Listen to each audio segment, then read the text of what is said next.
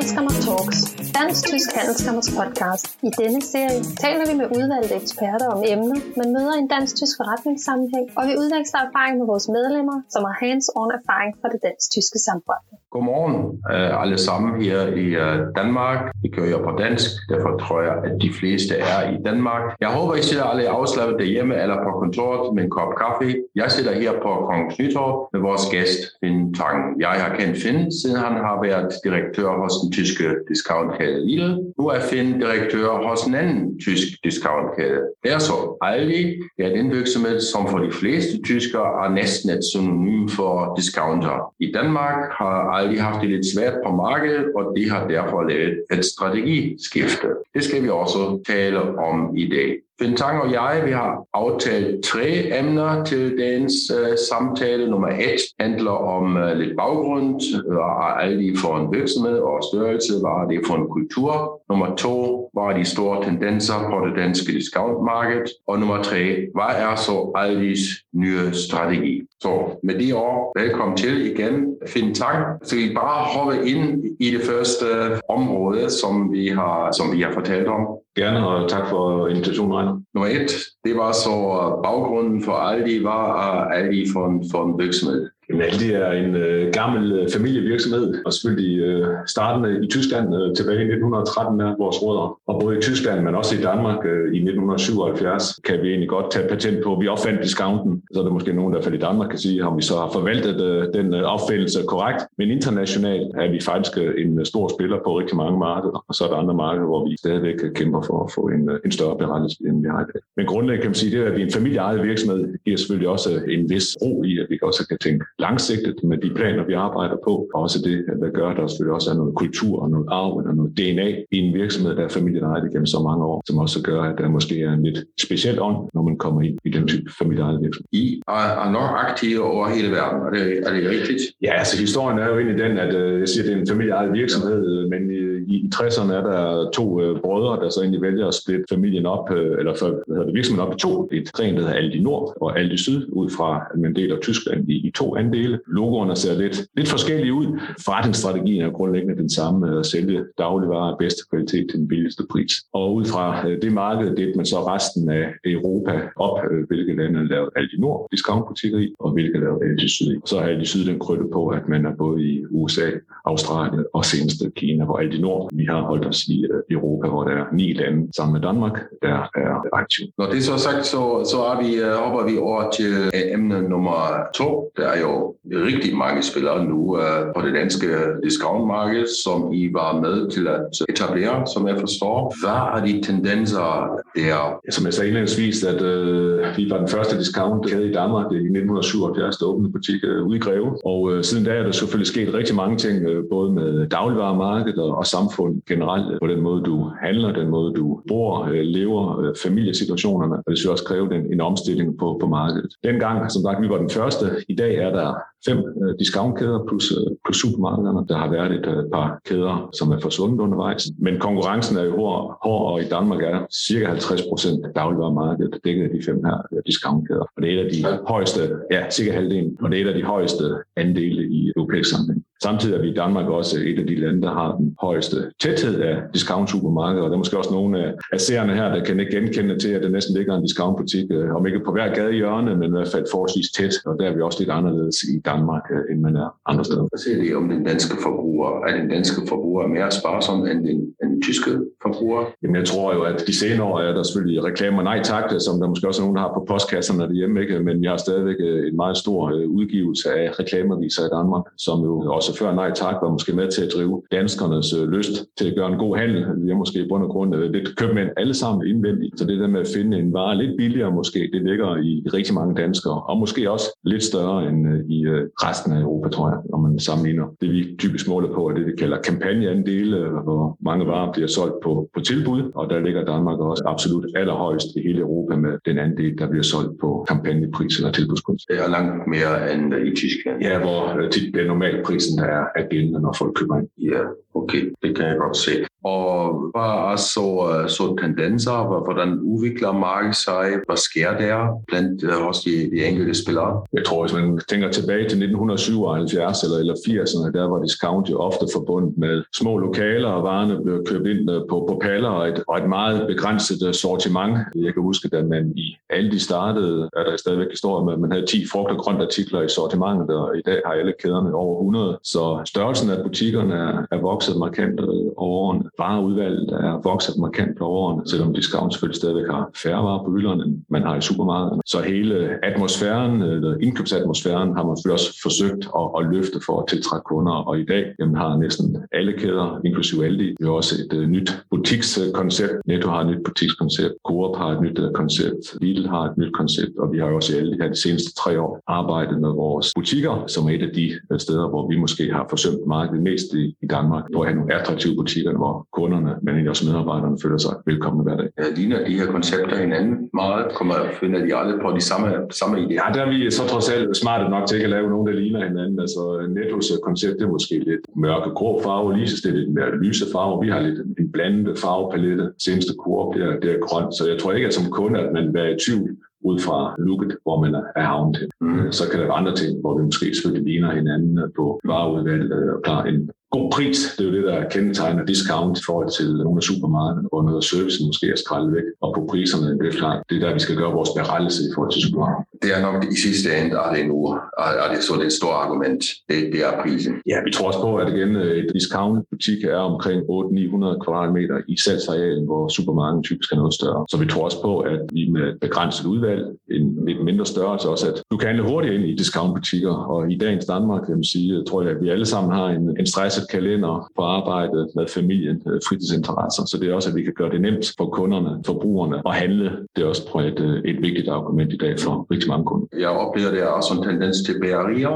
Det er jo klart, at på et uh, tidspunkt kunne man også se, hvor kunne man netop differentiere sig hen, hvad det der kan gøre dig kendt. Og der var netop in-store bakeries et af de punkter, hvor du kunne adskille dig markant, hvor der typisk er noget pre-baked brød, der kan være, være forbagt hos en producent, og så er der bageovn ude i butikkerne, som også giver en god duft, når man kommer ind som kunde, og typisk en, en høj kvalitet, som også i blindtestet nogle gange har kunnet slå håndværksbager. Så igen en god kvalitet til en rigtig fornuftig pris øh, har også der kunne tiltrække rigtig mange kunder, uanset om det er morgenbrød eller om det er store brød. Så i Tyskland har de fleste ved også bake brød, så er det jo ikke en stor konkurrencefordel for dem. Nej, jeg tror, uden jeg skal gøre mig klog på, ja. på, på, på, den del af forretningen, jeg tror, der er der nok også sket en branchekliden på, hvordan man, man bagte for, for 50 år siden og til, hvordan man, man bager i dag.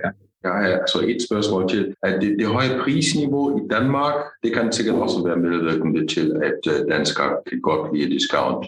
Vi er i sidste, vi, vi er jo 40 procent ligger vi over det tyske prisniveau. Ja, det er jo klart, jo højere prisniveau, øh, jo mere incitament har folk til også at finde øh, de billigste priser med den bedste kvalitet. Og i Danmark har vi jo en øh, høj momsats i forhold til mest af Europa. Vi har en høj skattesats, som gør, at lønniveauet også er højt. Og det er klart, det påvirker hele tiden varens pris ud i butikkerne. Så helt sikkert, men jeg tror, at den relative prisforskel mellem supermarkeder og discount supermarkeder er ikke meget større i, i Danmark, end den er i resten af Europa. Vi ligger bare måske på et, på et højere højere niveau med den forskel mellem discounter og supermarkedsregi. Et af de forskelle mellem Tyskland og Danmark er jo i det her supermarkedsmarked er jo, at vi har et reduceret momsats.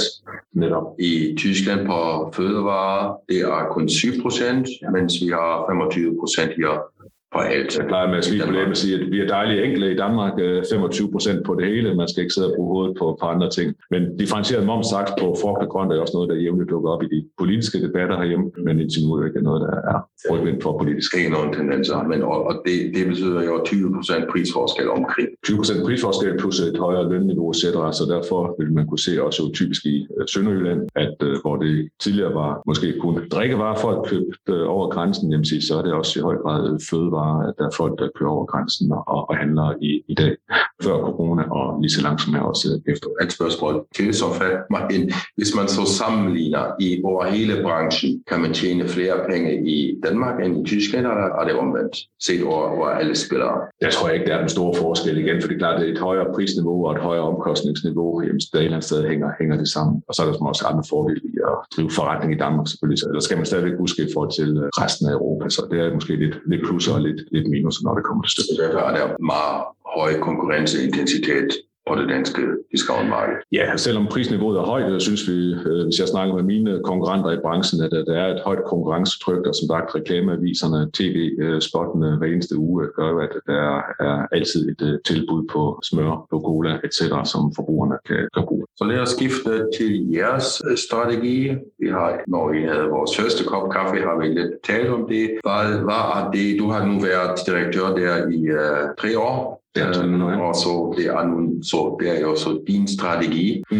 Hvad var essensen af den nye strategi? Og som jeg sagde indledningsvis, vi har brugt måske 40 år på at, at gøre det lidt svært for os selv, og i, i dag, eller da jeg startede, var vi måske ikke så relevante for den danske forbruger. Der var andre kæder, der stod tydeligere markeret hos, hos kunderne. Vores butiksnet var slidt og umoderne i forhold til konkurrenterne, så vi definerede egentlig forholdsvis hurtigt tre grundpiller i vores nye strategi, som skulle være fremtiden. Og det ene, det var et mere moderne, tidsvarende butiksnet. Det er måske også det sværeste rundt i kommunerne med lokalplaner og skaffe grundlag for at skifte gamle butikker ud med nyere og mere moderne. Men en modernisering af butiksnettet, så havde vi vores varesortiment, som måske var lidt for gammeldags, også øh, lidt for tysk præget. Øh, noget af det, vi har lavet rigtig meget om på i den her tid, det er, at vi er på friskvareområderne, altså mejeri, frugt og grønt, øh, kød, høj grad købt ind hos danske leverandører og få de varer, den danske forbruger gerne vil have, før måske at det kunne være en del af det sortiment, der også fandtes i Tyskland. På papirvarer, på kosmetikvarer og, og på vingummi, det er måske også helt fint, men på nogle af de vigtigste områder, det er frugt og grønt og kød, jamen der har vi også skiftet strategi, og vi har skiftet over halvdelen af vores varesortiment ud her de sidste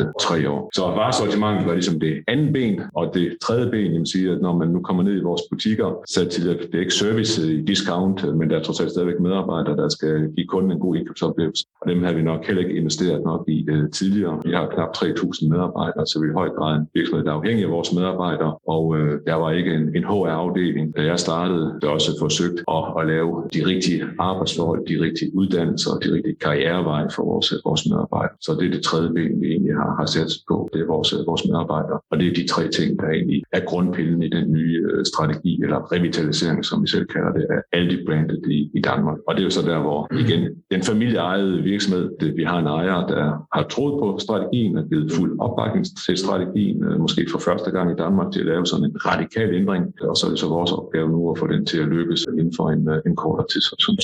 Jeg forstår det rigtigt, at man tidligere købte man mere ind i Tyskland end, end nu. Ja, for det var sikkert et omkostningsargument, som var, var bag det. Ja, eller ja, med i de store mængder, som den tyske alle de køber hos leverandører, så køber man bare ret ja. billigt. Et af de ting, som måske stadigvæk kan, kan klæbe lidt til alle det, det er historien om den langtidsholdbare mælk, som måske også nogle af seerne stadigvæk kan huske. Og vi sælger også stadigvæk masser af langtidsholdbare mælk, for der er der faktisk et rigtig godt marked for. Men øh, i, i Danmark er vi jo et, et friskmælksland, og der er vi stadigvæk. Og jeg tror faktisk, at allerede efter få år fik man også friskmælk på hylderne. Men det er sådan en historie, der nogle gange lever lidt øh, på vægene, selvom man laver de ting om. Men det er jo netop et udtryk for, at man måske man ikke hurtigt nok tilpasser sig den danske forbruger, som jo ikke er som øh, forbrugeren i Ruhr eller i Hamburg eller i, i München. Jeg har i hvert fald hørt din historie mange gange. Det tænkte jeg nok, så vi godt fundet på bordet.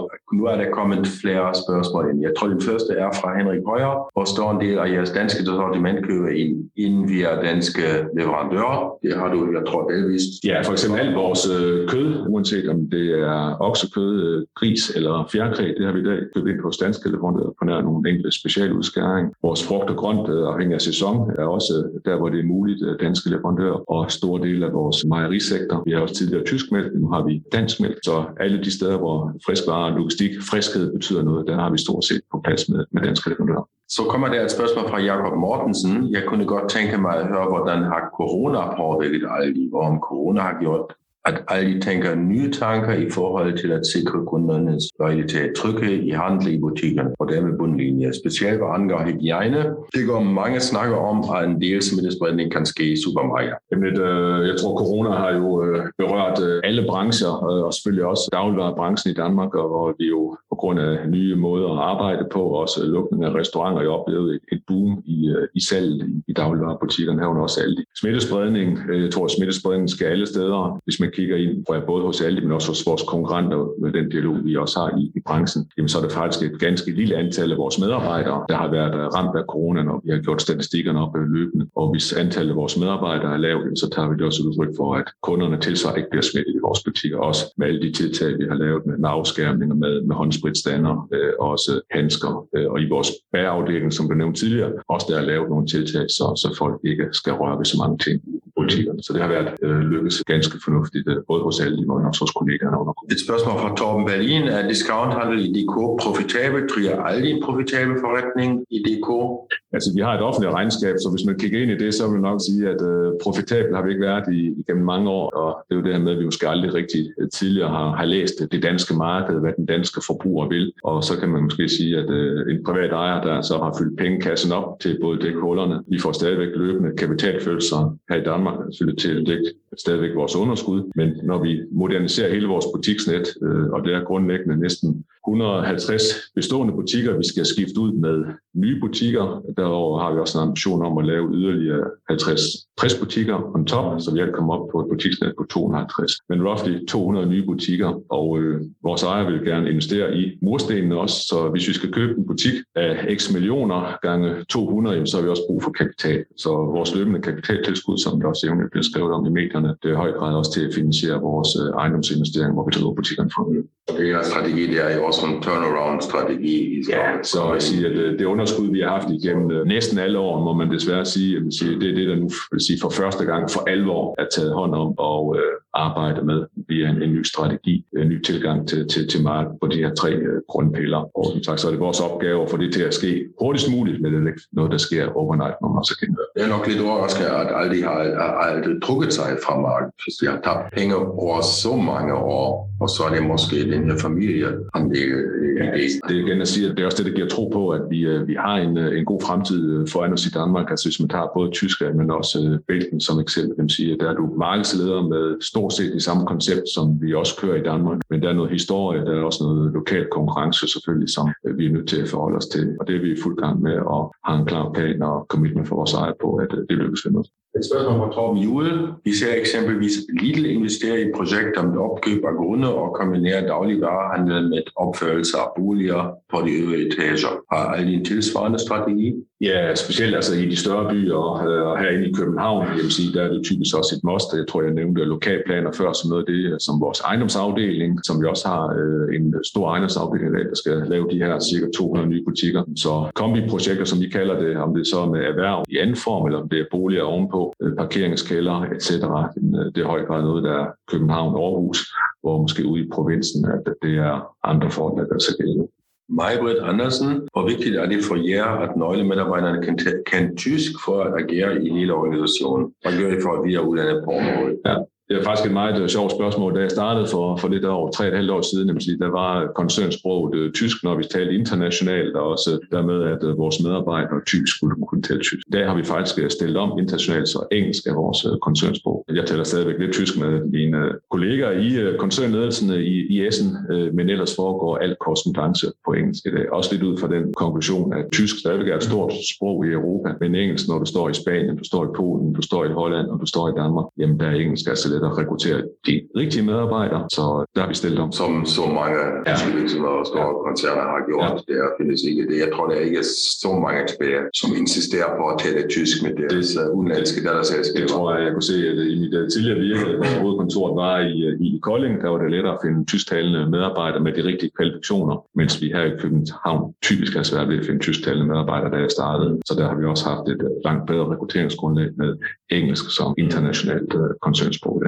Men også et tegn på, at der sker en transformation i Aldi. Øh, man ikke har måske den her lidt gamle konservative virksomhed, som måske nogen tror fra, fra tidligere, mm. men vi faktisk er en dynamisk virksomhed, der også på hele digitaliseringsområdet er godt på vej frem. Vi kommer måske lidt fra, fra baghjul også på det danske marked, men også der kan vi med en stærk ejer i ryggen lige så langsomt indhente øh, de ting, der også gør, at vi er mere moderne, øh, både på medarbejdersiden, men også på kundesiden. Mm, det talte vi om under vores øh, første ja. kaffe ja. klokken, øh, klokken 8.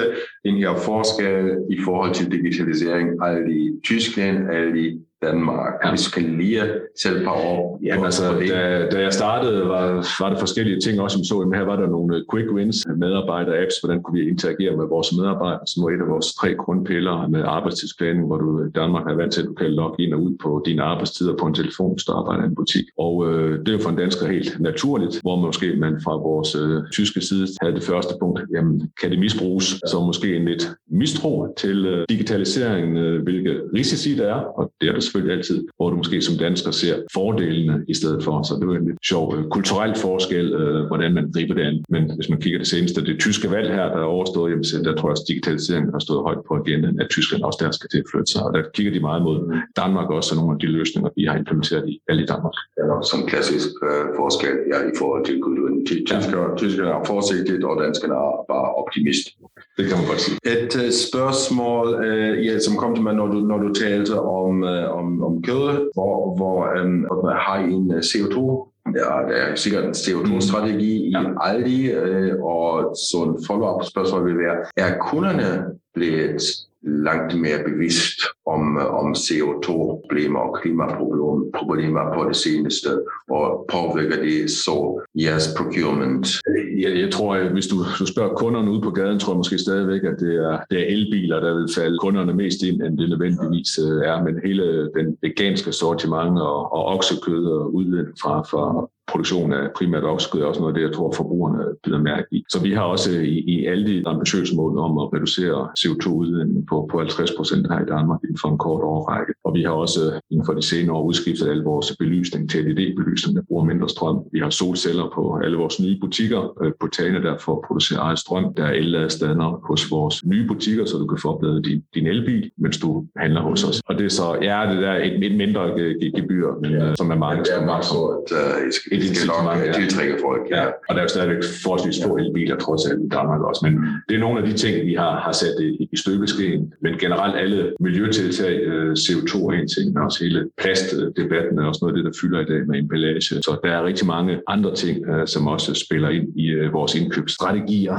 end kun pris, hvis man vi skal sætte to streger med det også. Så den tredje del af jeres strategi, det var som medarbejder, og dertil har vi så et øh, spørgsmål fra Jens Søndergaard. Har aldrig en særlig strategi for integrering af indvandrere? Jeg vil sige, vi har ikke decideret en særlig strategi for at integrere indvandrere. Jeg vil sige, vi har en øh, meget bred sammensætning, hvis man tæller op, hvor mange øh, nationaliteter, der arbejder hos os. Så det er både på vores hovedkontor og også ude i vores, vores butikker. Når vi slår stillinger op, jamen, sige, så kigger vi bredt på, hvilke profil har vi brug for til det pågældende job, og så hverken alder, race eller andre ting, noget der bliver vurderet øh, særskilt. Okay. Jeg så tror, vi uh, vi kommer rundt på rigtig mange, mange ting her. Så um, siger jeg bare ja tak Tak til dig, øh, Finn, for at komme ind ja. i studio og fortælle nogle rigtig spændende fakta og vurderinger om discountmarkedet og jeres strategi. Tillykke med strategien, og jeg håber, den uh, er frugt. Det er sikkert på. Det er sikkert, et, uh, jeg er sikkert lang, inden for sådan en lang sejtræk. Uh, det er det, det, det gode dansk udtryk. ja. ja, mange tak for alle, som var med der fra deres hjem og fra kontoret. Og så ses vi til næste Øh, coffee with. Mange tak. Tak, fordi du lyttede med. Hvis du har lyst til flere indblik i den dansk-tyske forretningsverden, kan du abonnere på vores podcast eller kigge forbi på vores hjemmeside på www.handelskammer.dk. Vi hører snart igen.